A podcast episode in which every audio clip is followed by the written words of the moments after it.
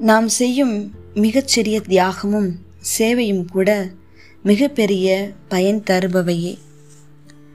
மிக இளம் வயதிலேயே விதவியாகிவிட்ட ஒரு இளம்பெண் தன் பெற்றோர் ஆதரவில் வாழ்ந்து வந்தார்.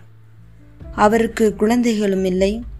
அரசு வழங்கும் விதவியர் ஊதியம் அவருக்கு கிடைத்து வந்தது ஒரு சிறிய ஆறுதல் உதவி.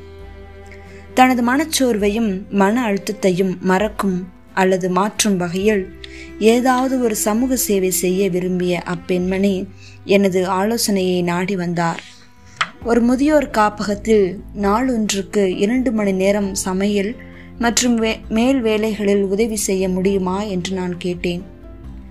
தனது கௌரவத்திற்கு அவ்வேளை ஏற்றதல்ல என்ற தொனியில் இசைவு தெரிவிக்காமல் சென்றுவிட்டார் அப்பெண். அப்போது ஏற்கனவே அண்மையில் நடந்திருந்த நிகழ்ச்சி ஒன்று என் நினைவுக்கு வந்தது. எனது நெருங்கிய நண்பர் ஒருவர் அரசு துறையில் துணை இயக்குனராக நல்ல ஊதியத்துடன் மிகப்பெரிய பொறுப்பில் மதிப்பாக வாழ்ந்தவர். கை நிறைய கணிசமான நல்ல ஓய்வூதியம் பெறுகிறவர்.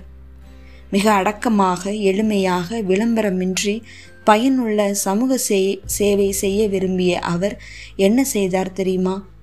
ஒரு முதியோர் காப்பகத்தில் உள்ள வயதான மூத்த ஆண் பெண் குடிமக்களுக்கு நாள்தோறும் காலையிலும் மாலையிலும் தம் சொந்த செலவில் நாளிதழ்கள் வாங்கி கொண்டு கொடுப்பார்.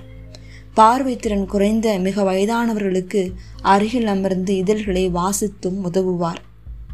உயர்ந்த நிலையில் உள்ள இந்த எனது நண்பர் இவ்வளவு எளிமையான தொண்டு செய்வது என்பது எனக்கு மிக வியப்பாக இருக்கும். சொந்த விருப்பம் சுய லாபம் தற்புகழ்ச்சி கருதி உழைப்பவன் கீழ்நோக்கி போய் கொண்டிருக்கிறான்.